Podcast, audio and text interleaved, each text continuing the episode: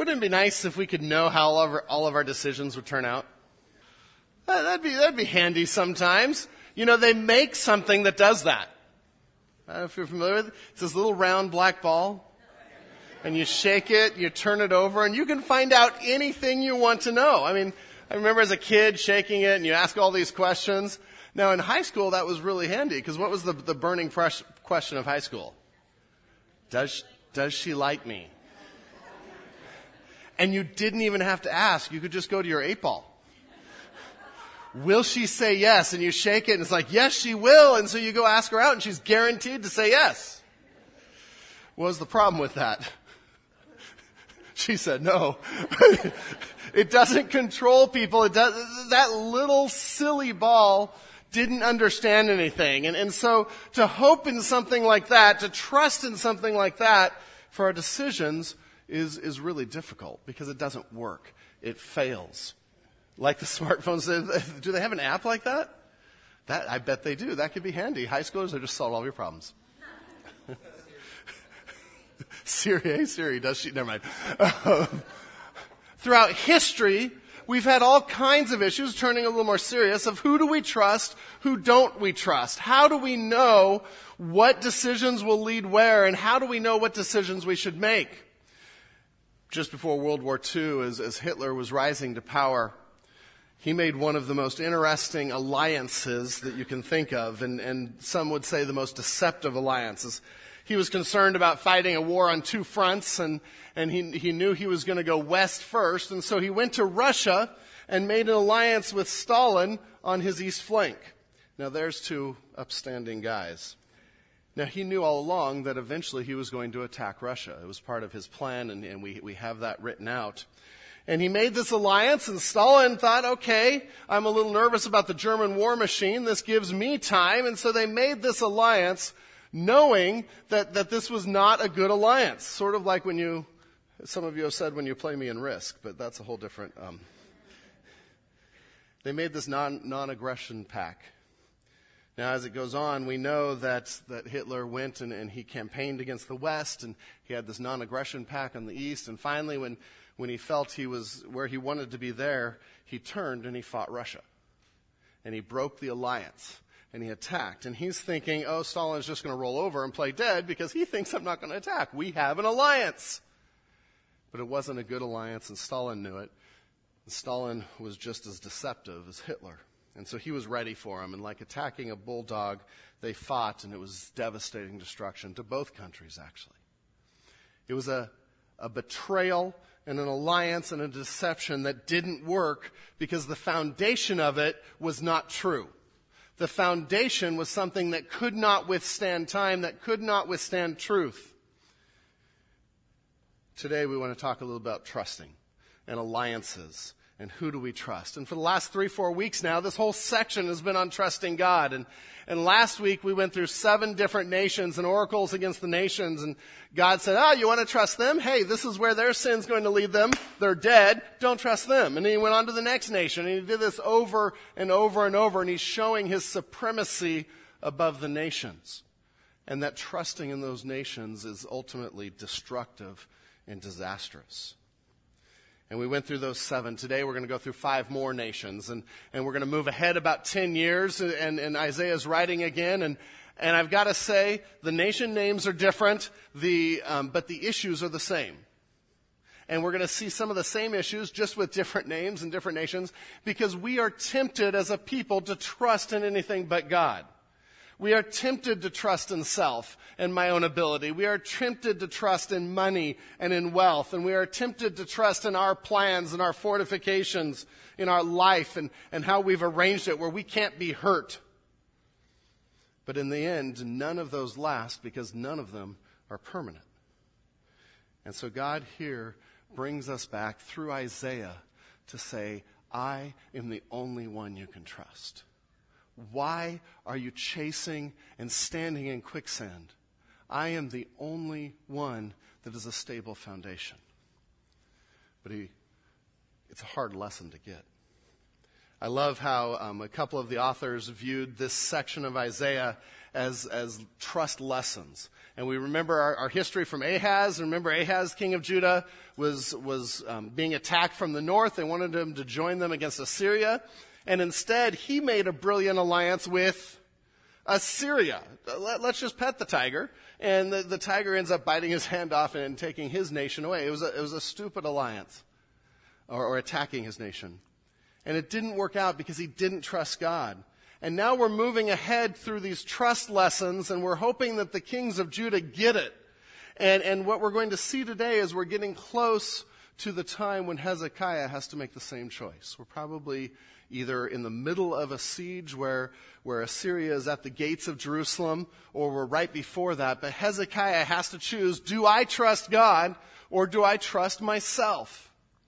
And these five today all are a package that deal with that at that specific time. Possibly even some of the messages that Isaiah gave King Hezekiah as he was making this decision. Before we get there, though, I want to jump and finish the, the chapters from last week because Isaiah is doing a marvelous job of showing us the, the, the, the despair of the day, despair of the day, but then matching it with the hope of the future. So turn with me to Isaiah chapter 19. Isaiah chapter 19, and we're going to start in verse 16 where we left off. Isaiah 19, verse 16. Please open up your Bibles. We're going to be going through a number of chapters quickly again this week. If you don't have a Bible, there's a black one under the seat right in front of you. You're welcome to take that today, and if you don't have a Bible, take that home with you, and that is your Bible. So Isaiah chapter 19, and where we pick it up is right after, right after the oracles against these seven nations. The last nation that he, he condemned was Egypt because of their idols, their money, their wisdom, these things that they were trusting in. And God's saying, that's foolish. That's stupid. I know I don't have my kids say that word, but in this case it fits. Those can't save you because those don't last. But in verse 16, we get a picture of the end. We get a picture of hope. And so I, I, put that in your notes. Hope. It's in the future. There will be unified worship from all who believe. And whenever we see at the beginning of 16 the words in that day, we have to ask the question, what's that day? And, and it's used several different ways in Isaiah. And here we get, as we read through this paragraph, we see that the events that are mentioned here have not happened yet, even now. And so these are in the future, either in the millennial reign or the new heaven and the new earth, when Jesus comes back and reigns and makes things right. But it serves to give us hope. So let's start at verse 16. In that day, the Egyptians will be like women and tremble and fear before the hand that the Lord of hosts shakes over them. And the land of Judah will become a terror to the Egyptians. Everyone to whom it is mentioned will fear because of the purpose that the Lord of hosts has purposed against them. And we see God's sovereignty there. And with what he's describing, this universal worship, the first part, the first in that day, is that it, there will, it will start with the fear of the Lord. And wisdom and worship always starts with the fear of the Lord. And in this case, it's fear. This isn't just a, oh, God is great. This is, God is great and I'm trembling under his hand because of my sin, which the fear of the Lord always means. And so the Egyptians someday in the future will fear the Lord. They will tremble under his hand. They will recognize what he's doing. But then it goes on, and there's a series of in that days in this, this paragraph, and this gives us hope. The next one, verse 18 In that day there will be five cities in the land of Egypt that speak the language of Canaan and swear allegiance to the Lord of hosts. One of these will be called the city of destruction. And we see a progression here. It started with the fear of the Lord, and now there's five cities that are following God and fearing God in Egypt. And then it goes on in verse 19, the next in that day. In that day there will be an altar to the Lord in the midst of the land of Egypt, and a pillar to the Lord at its border. It will be a sign and a witness to the Lord of hosts in the land of Egypt. They're like, what? That's never going to happen. When they cry out to the Lord because of oppressors, he will send them a savior and a defender and deliver them. And the Lord will make himself known to the Egyptians, and the Egyptians will know the Lord in that day and worship with sacrifice and offering, and they will make vows to the Lord and perform them. And the Lord will strike Egypt, striking and healing, that they will return to the Lord, and he will listen to their pleas for mercy and heal them. And so the third in that day is this broad turning to God throughout Egypt. And, and he's using Egypt as a description of what's going to happen in that day in the entire world. As Jesus reigns, people will turn to him or they will be judged. And it goes on in verse 23. In that day there will be a highway from Egypt to Assyria, and Assyria will come into Egypt, and Egypt into Assyria, and the Egyptians will worship with the Assyrians. This is sort of like the wolf will be with the lamb. And, and it's describing this time where people will come to Christ of all nations uh, in all the world and worship God. There's no race differences here, no hostility. They are co heirs in the eternal inheritance. And then verse 24, it goes on. In that day, Israel will be the third with Egypt and Assyria. and Israel probably was like, What? A blessing in the midst of the earth, whom the Lord of hosts has blessed, saying, Blessed be Egypt, my people, and Assyria, the work of my hands, and Israel, my inheritance. And we see in these, these series of, of events in that days that all who follow God will eventually worship together. And, and this is in the middle of all these oracles against these countries and nations and saying they don't follow God, all is lost and all this destruction. And God says, but wait, there is still hope. In the middle of all this darkness, there is still hope. And if you remember when we did the introduction to Isaiah, I had some volunteers holding a, a piece of yarn up here. And this yarn representing human history with creation over here. And we saw the breadth of human history and we come down to Isaiah's time, and there's some darkness here, little blips of darkness here. And, and we see that sin has reigned in the world, and sin has spread in the world. And Isaiah is seeing this and wondering if Israel will survive and watch the northern kingdom go into exile, has already prophesied that the southern kingdom will go into exile soon. And then we went on and we saw the work of Christ and the cross that is ultimately the answer. And as we got to the end of the yarn, the end of the picture is the, the millennium and the new heavens and the new earth, that with Christ, He will reign, sin will be extinguished, victory will come, and we will worship the King together. That we need to keep in mind in Isaiah. And what he's doing in 19 is he's bringing us back to this part of the string and saying, remember, remember, all is not lost. The story doesn't end there. That's part of my plan to get you to here.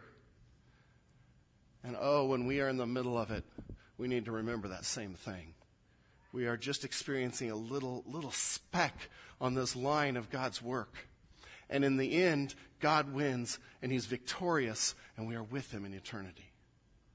That is the hope that crushes darkness.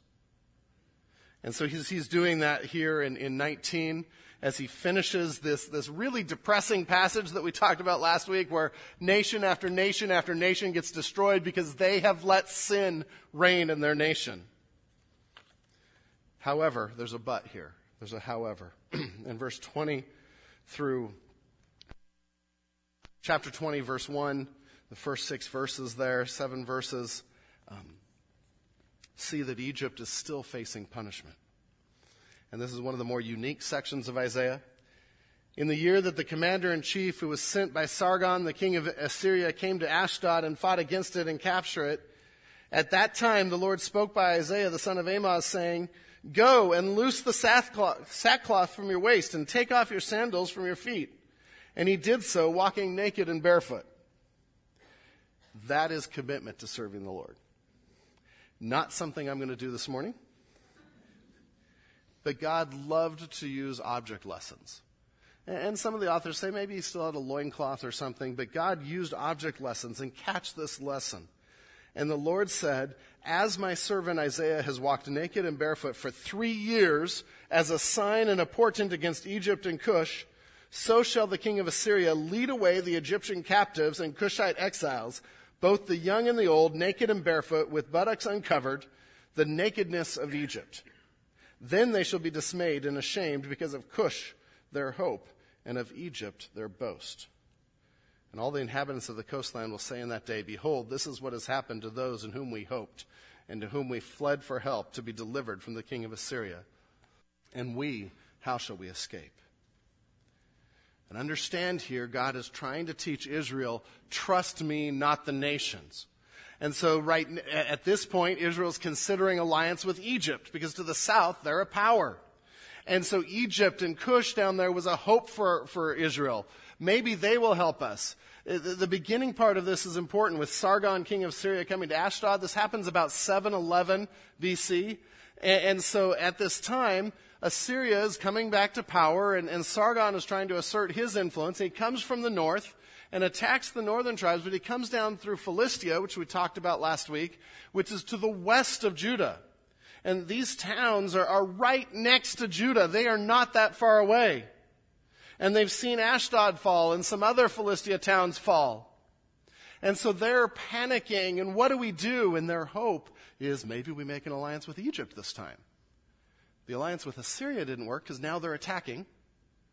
But hey, Egypt, they're, they're our friend. What does this prophecy serve to do to that thought? Crushes it, right? Because what did Isaiah just portray to them by walking around naked for three years? This is what's going to happen to Egypt and Cush. So, where's your hope now? Because he's illustrating Hope in man always falls. Only Yahweh saves. And so at 5 and 6, they shall be dismayed and ashamed. Their hope, um, because of their hope and their boast in Egypt and Cush. And so they're left. What do we do? What do we do? Now we know that Egypt eventually is taken out. In fact, right before the events of the chapters that follow. So Sennacherib, a couple things happen. Number one, Sargon ends up dying about 705. And remember, we're in BC, so the dates go down as you go forward. Sort of weird to think of. But we have 711, Ashdod falls, and, and Israel's hoping. We have three years where Isaiah is walking around naked to show, don't trust in Egypt. And then about 705, Sargon dies, the Assyrian king. And they're like, woohoo! We're safe. But then soon thereafter, Sennacherib, the next Assyrian king, comes to power and he says, Sargon was a wimp. I'm going to show that I am powerful by wiping out in brutal fashion more nations than Sargon ever did. Now, this is not good news for Israel, for Judah. This is not good news for any of the nations, as we'll see today. And this is where we step in. And, and Assyria begins to come on the move and they come down through the desert and through Arabia, and we're going to see that. They actually attack Egypt and take them away captive. This comes true just a few years later. And then they come up and they're going to come after Judah and they start wiping out Judah. And the last city in Judah that's going to fall, they think, is Jerusalem. And so that's the setting that we've got to understand these verses in is Hezekiah has seen the hope of Egypt gone, which he should have known because Isaiah walked around naked for three years to show that. And he's seen city after city after city fall of Judah. And the Assyrian war machine has him in their targets. So who do you trust? And so we turn to chapter 21. And we'll hit these five oracles and we'll go through them again like we did last week, an overview. You can read the verses a little bit more on your own to, to get the details. But I want us to see the big picture. The first oracle is in verses 1 through 10 of 21, the oracle of Babylon's fall. At this point, Babylon was not the enemy. They didn't know what was going to happen 150 years later. So Babylon was now their hope. Egypt fell, but Babylon, interestingly enough, had, had kept coming up against Assyria. And after Sargon died, Babylon again rose to power and re- rebelled against Assyria. They got some of the neighboring countries to rebel against Assyria. And so they're still out there, and Assyria hasn't dealt with them completely yet. And so the idea, one of the ideas of Israel is what if we join Babylon and the surrounding nations? Now we have a chance. This is the same song, second verse. This is what happened with Ahaz. I mean, yeah, let, let's make a deal with another tiger, another shark, and see how that turns out. And so Isaiah steps in and begins to give these sermons to say, don't do this again. Stop it. Just stop trusting anything else except God. And so we read the oracle concerning the wilderness of the sea. As whirlwinds in the Negev sweep on. It comes from the wilderness, from a terrible land. And this is descriptive language to say the whirlwinds are the Assyrian armies and they are coming in. And Babylon's a little worried about them. A stern vision has told me. The traitor betrays, the destroyer destroys. Go up, O Elam, lay siege, O Media, all the sighing she has caused to bring to an end. There's lots of, of descriptions here. Okay, what is he talking about? First thing, verse 21, the oracle concerning the wilderness of the sea. What's interesting in these five oracles, and four of them, he uses this cryptic language to, to say what the, the country is. In this case, this is Babylon. He, he lets us know that in verse 9, so I'm not just making this up. In verse 9, um, and he said, Fallen, fallen is Babylon, and all the carved images of her gods he has shattered to the ground but he's sucking them into the story. And the wilderness by the sea, some think it's maybe the desert, um, the desert over by the Persian Gulf, because that's part of Babylon there. Others have said maybe there were some marshy lowlands. Either way, it's Babylon, and we don't quite know how they were using wilderness of the sea. But Isaiah starts by saying, okay, you want to trust Babylon? This is what's going to happen to Babylon. Let's do a case study. And he says, the traitor betrays, the destroyer destroys, and that's terminology that he uses for Assyria. We see that a little bit later in Isaiah, Isaiah 31:1. And then he talks about the cities right next to Babylon. Go up, O Elam, lay siege, O Media. All the sighing she, being Assyria, has caused, I bring to an end. And again, there's all kinds of debates. Some say, well, maybe this is later when, when Media attacks Babylon but Elam didn't exist later. So we know that this is, the timing is around Sennacherib here. And what this is saying is Babylon, um, worried about Sennacherib, is, is getting a coalition together. And they talk to Elam one of their neighbors. They talk to Media and they say, let's go up. Let's lay siege. Let's battle together. We can take out Assyria. There's no pride there. They're confident that they can take out the, the Assyrians. Motyer said, just as there will always be dominant powers in world history, so there will be those confident of overthrowing them. Babylon is confident of overthrowing Assyria here. And so they're, they're building this. Actually, we're going to get there, but in chapter 39 of Isaiah, we see that Babylon sent envoys to Judah. And they sent a group to, to Judah, to Hezekiah, and not only were they, they feasting, but it looks as if they were trying to bring Judah into this coalition. And so Babylon is saying, Come help us. We can take Assyria out. It's not a problem. Sounds like a good plan, right? Well, we know history. Verse 3. This is Isaiah speaking. Therefore, my loins are filled with anguish. Pangs have seized me. Like the pangs of a woman in labor, I am bowed down so I cannot hear. I am dismayed so that I cannot see. My heart staggers. Horror has appalled me. The twilight I longed for has been turned for me into trembling. And it's an interesting description here of Isaiah hearing the news of maybe an alliance here, and he just hurts and he aches emotionally and even physically because God has shown him where this ends. And, and he even says at the end of four, the twilight I longed for has been turned for me into trembling. And, and the idea there is probably his longing that Assyria is dead and destroyed, the twilight of Assyria. I was hoping this would happen, but now I, I'm, I'm trembling because this isn't going to happen this way. Verse 5 They prepare the table, they spread the rugs, they eat, they drink. Arise, O princes, oil the shield, which is part of the preparations for battle.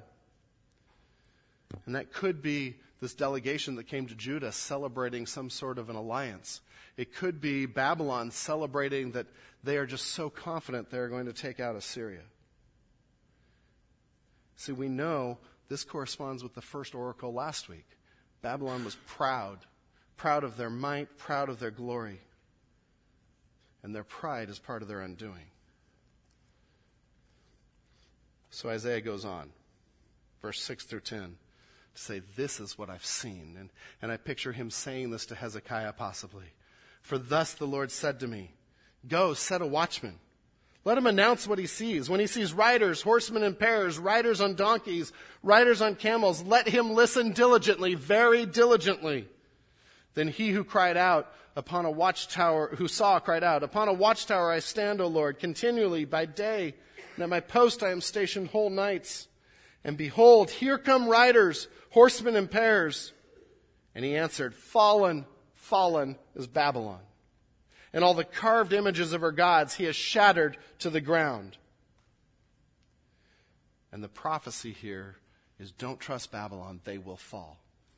What's interesting is they hadn't fallen yet. They were, it was still going to be 11 years, 12 years before they fall. But they will fall. And so do you trust them? Do you put all your hope in them? It, it, it's, like, it's like trusting your weight on broken crutches. Yeah, that, that doesn't work. And, and, and, each of these is, is, going to be an example of that. Let's trust a chair that has two legs broken off. Let's try, I mean, it doesn't work because they will be destroyed. And we see the response of Israel in 10. Oh, my threshed and winnowed one, what I have heard from the Lord of hosts, the God of Israel, I announce to you. And we see that they are in despair, threshed and winnowed. They're at their wits' end. They're under strain. They're crushed that their hopes of an alliance with Babylon won't save them. And so the oracle of Babylon's fall be careful who you trust. Power is attractive but temporary. Be careful who you trust. Power is attractive but temporary. See, when we get in the middle of situations, when we get in the middle of it and we don't see a way out and we feel pressed in on every side, that is when we are most tempted to compromise. When we see, oh, that might be a way out of my situation. I might just have to compromise a little bit. I might just have to lie a little bit at work. I might just have to, to do something else that, that, that I know is wrong. But hey, I might just have to, you know, have a partnership with this non believer, and I know God says not to, but that is my way to financial success. And compromise is so much a temptation when we are in the middle of trouble and we don't see a way out. Do you know what that is? We're trying to find our own way out. And we're trying to find our own success, and we aren't looking to God because God will never violate his character or ask us to violate his character to accomplish his purposes.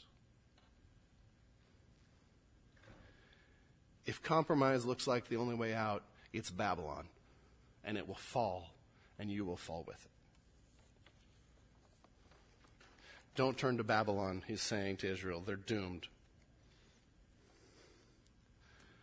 Another interesting thing, at, at, the end there, verse 10, this winnowed and crushed, it's this idea that they're crushed, that their hope is gone, that their solution is gone. And we feel that way sometimes, don't we?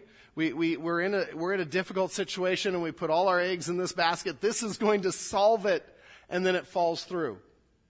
I've seen that happen with many of you out of work, and, and it comes to this one job and, and this one interview, and you're like, okay, this is what God's doing, and it doesn't work out and we're crushed because we're having a hard time trusting God. But in this case, was it good that God crushed them? Think about this for a minute. God crushed them so they wouldn't make an alliance with, Israel, with Babylon and they wouldn't be destroyed through that alliance. It was for their good that God took away that glimmer of hope they thought they had and said, You only can trust me. Now, when we think about that, when we have glimmers of hope in a difficult situation and it's taken away, what if that's God's blessing on us? What if that's God, God's protection to keep us from going down a path that would lead to a cliff? Trusting in God means trusting in Him when He takes away hope as well as when He gives hope. Make sense? It's hard. It's hard. But that's one of the lessons from Babylon. The next oracle is just two verses. Just quick. An oracle of silence, we'll call it.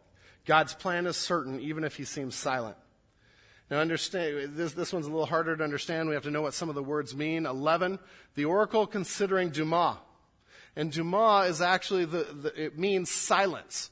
And so the oracle of silence. One is calling me from Seir, which is in, in Edom, which is real close just to, to the, the southeast. Am I pointing right, Don, this way? This way. It's backwards. This way. I don't know. the, the picture up there is backwards from up there. But they're a close neighbor. They're just across the Jordan from, um, from Judah, a little bit south, descendants of Esau. And on again, off again with Israel, one of those sort of like Moab.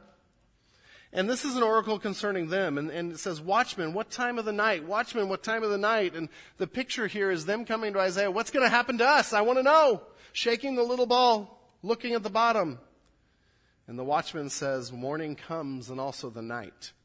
If you will inquire, inquire. Come back again. Yeah, that's helpful. And that's why it's called the Oracle of Silence.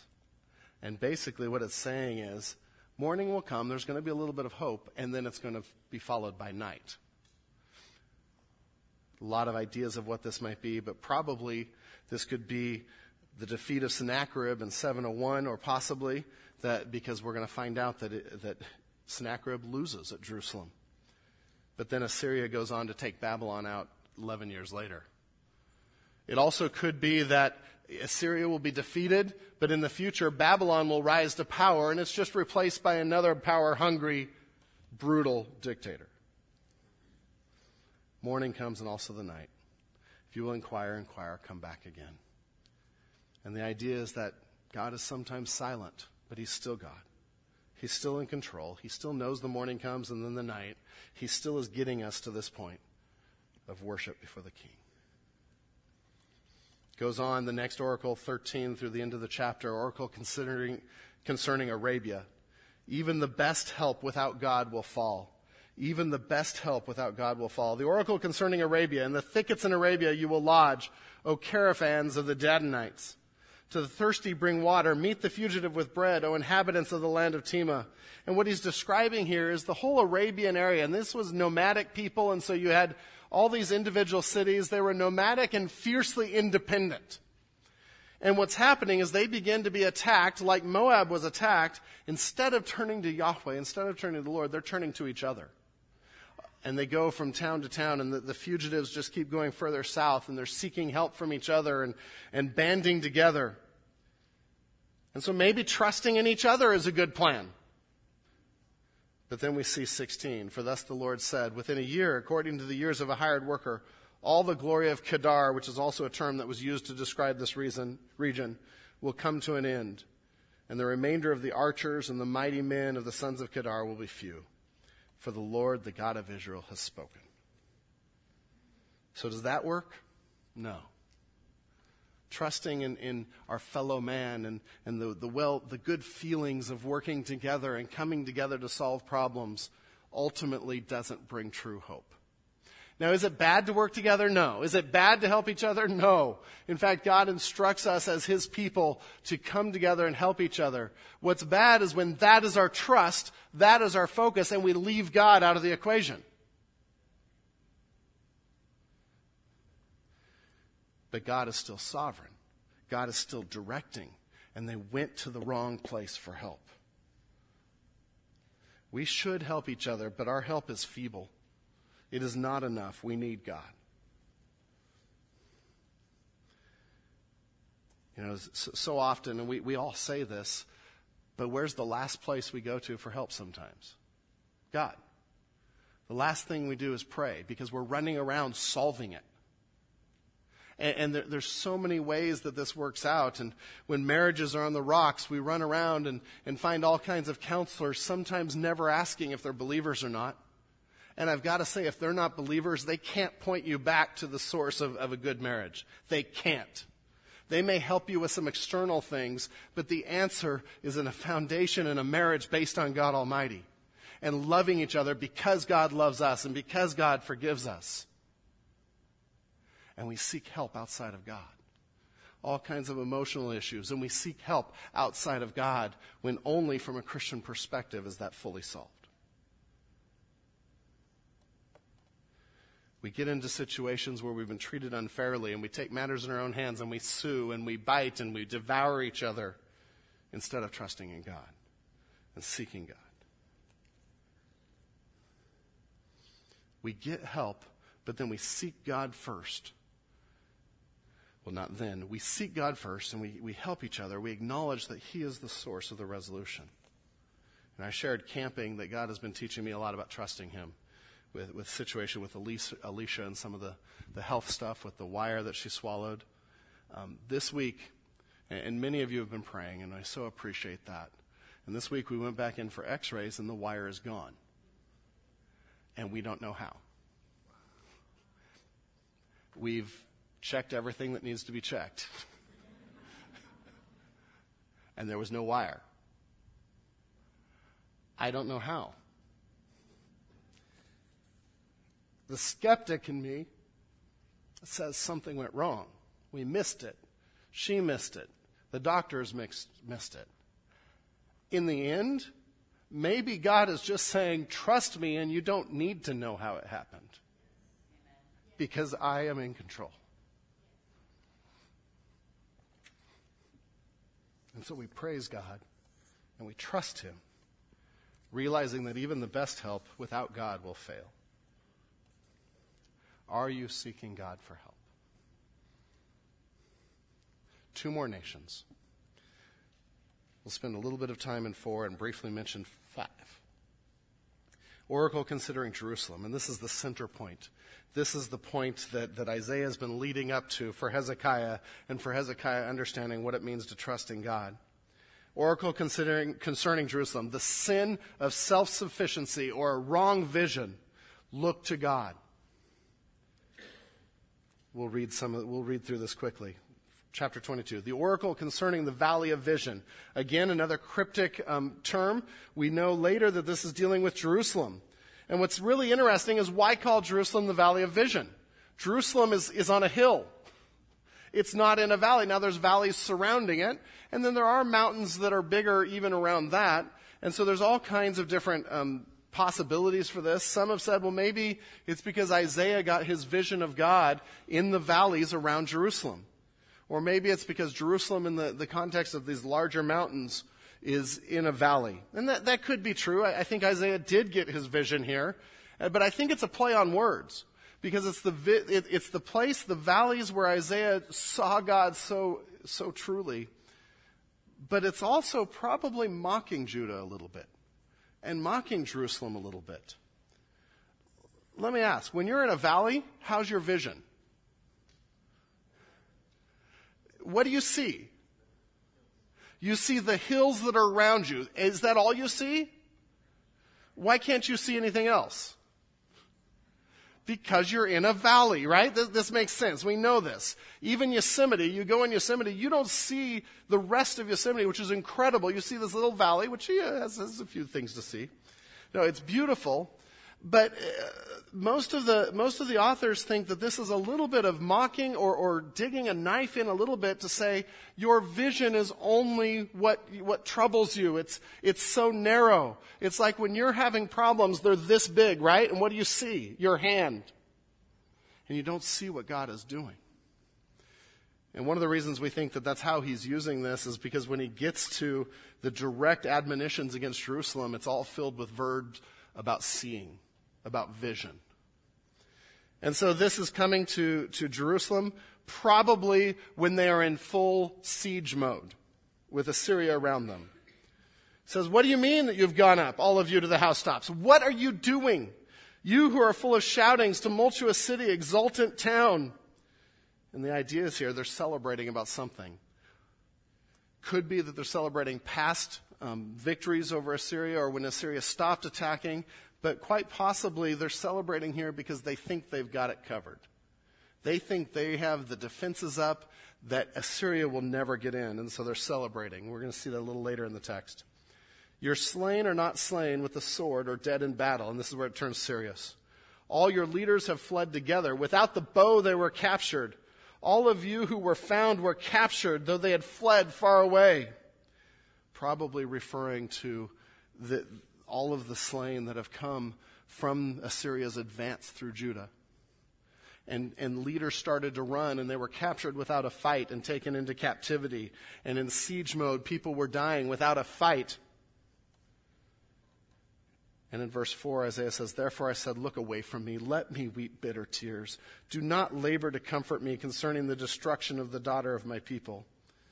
For the Lord God of hosts has a day of tumult and trampling and confusion in the valley of vision, a battering down of walls and a shouting to the mountains. And Elam bore the quiver with chariots and horsemen, and Kir uncovered the shield. They're here, they're ready for battle. He goes on to describe it. Your choicest valleys were full of chariots. The horsemen took their stand at the gates. He has taken away the covering of Judah, quite possibly being Egypt. In that day, you looked to the weapons of the house of the forest. And he begins here to talk about their preparations. Catch when he says look and saw and tie that to vision. You look to the weapons of the house of the forest, a giant room that Solomon had built that was being used as an armory now. And you saw that the breaches of the city of David were many. You collected the waters of the lower pool. You counted the houses of Jerusalem. You broke down the houses to fortify the wall. You made a reservoir between the two walls for the water of the old pool. He's talking about preparations for the siege. And, and if you go to Israel with us, and I've mentioned this, one of the preparations Hezekiah made was for the water supply. And the water supply was outside of the city. And so they would fortify that, but then how do you get water into the city? And so Hezekiah built a tunnel. Keep in mind, he didn't have the tunneling machines we have now. Workers from two sides dug together and they met in the middle. Just think about that for a minute. 2,700 years ago. They met in the middle, and, and now one of the things we do is we walk through Hezekiah's tunnel, and it's knee deep in flowing water from the Gihon spring into the city. And, and that, that's what it's talking about, all these preparations. And, and we see that in, in I, I write down um, 2 Chronicles 32, 1 through 5. We don't have time to read it now, but write that down because it talks about everything Hezekiah did as Sennacherib is, is coming. And he does all these things and he prepares. Verse 8 In that day you looked to the weapons of the house of the forest. You trusted in your weapons. You saw that the breaches of the city of David were many. We know from Chronicles that he repaired them. You collected the waters of the lower pool. You counted the houses of Jerusalem. You broke down to fortify the wall. You made a reservoir between the two walls for the waters of the old pool. But you did, and I would highlight this and underline this, but you did not look to him who did it or see him who planned it long ago. You looked to your own self sufficiency and you didn't even look to God for His vision, for what He wanted. The question should have been God told us to be here, He gave us this city. Will He protect it? Yes. That should have been the attitude. And in 12, you see what God desired. In that day, the Lord God of hosts called for weeping and mourning, for baldness and wearing sackcloth, repenting of sin. He said, Don't make preparations for battle. Get right with me. Be walk with me. Trust me. And he talks about their, their joy. And behold, joy and gladness instead of repentance. Killing oxen, slaughtering sheep, eating flesh, and drinking wine. Let us eat and drink, for tomorrow we die. Self sufficiency. Self, self, self, self, self. I can do this. I've done it. I can celebrate. And if I die, oh, oh well. At least I'm partying as I do. And 14 sends chills down our back. The Lord of hosts has revealed himself in my ears. Surely this iniquity will not be atoned for until you die, says the Lord God of hosts.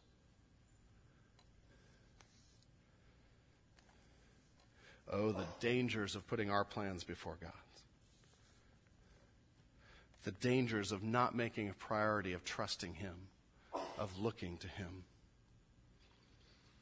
He goes on in the rest of the chapter to give a tale of two men also that were alive during this, and, and they, were, they were leaders in Hezekiah's administration. And Shebna was a story of a man who was all about himself and proud and arrogant, and used his position to, to puff himself up. And he was taken down from his office by God, and it was given to Eliakim. And Eliakim was a servant of God. But even this godly man that was doing great things, God says eventually he will die. Eventually he will die. And he's saying, good or bad men, your own plans, all of that goes away. I am the only thing that lasts. Trust me. And I, I, guess my question to us as a church is, are we getting this yet? It's been like 15, 20 chapters now of this. That's how important this is. Are we getting that we need to trust God? In this case, when faced with difficulty, making sure we're right with God first making sure we've repented from sins, making sure it's driving us to our knees and driving us to the cross, and saying, God, I need your forgiveness. Strip away anything in me that's self sufficient. You know, we live in a nation where self sufficiency and pulling yourself up by your bootstraps is lauded, it is celebrated, it is considered manly. But God doesn't consider self sufficiency manly, He considers it sin. And He will judge it. Because if we don't need God, we don't need His salvation. And we don't need His forgiveness. And we don't need the work on the cross. And we're left with nothing.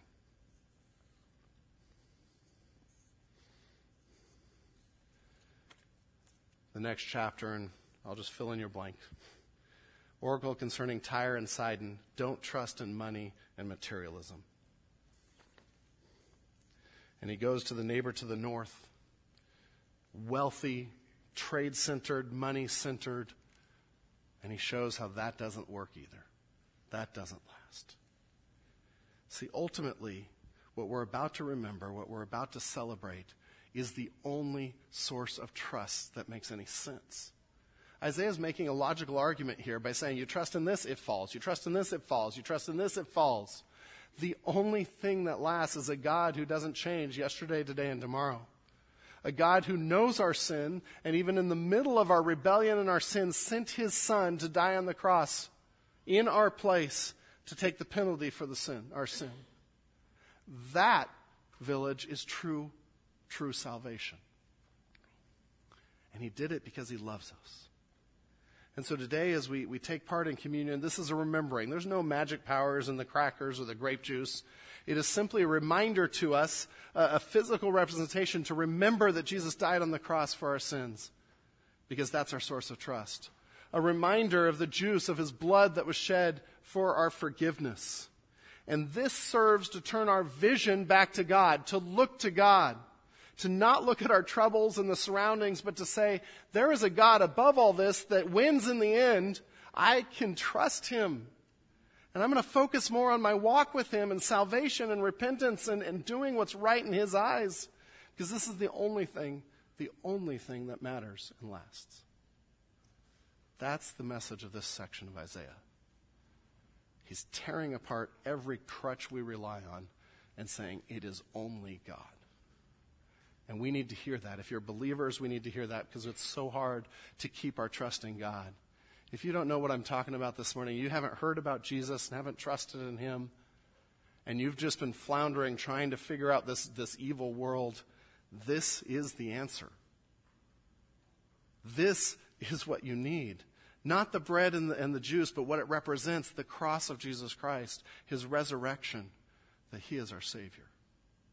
And I urge you to come and talk with one of us, one of the pastors or elders, and make today the day that you say, I'm going to start trusting in the only rock that lasts instead of my own efforts. Let's pray before we celebrate communion. Lord God, our Father, Lord, it's, it's a straightforward passage as you tear down our, our foundations that don't last. Thank you for doing that. Because the only way to true salvation, the only way to eternity with you, is through your Son on the cross and giving our lives to Him, repenting of our sins, and making you the center of our lives, our vision for everything we do. Lord, help us to trust you. Even in some of the difficulties that I know so many are experiencing right now, help them to trust you knowing that you have a path that ultimately will bring you the most glory. And when you are glorified, oh Lord, it is good. And Lord, for those that are not seeing a way of escape, not seeing a path out, help today be about making sure they're right with you, and making sure they trust you. Lord, we trust you because you are God, and you are sovereign, and you are above all else. Thank you, God. In Jesus' name, amen.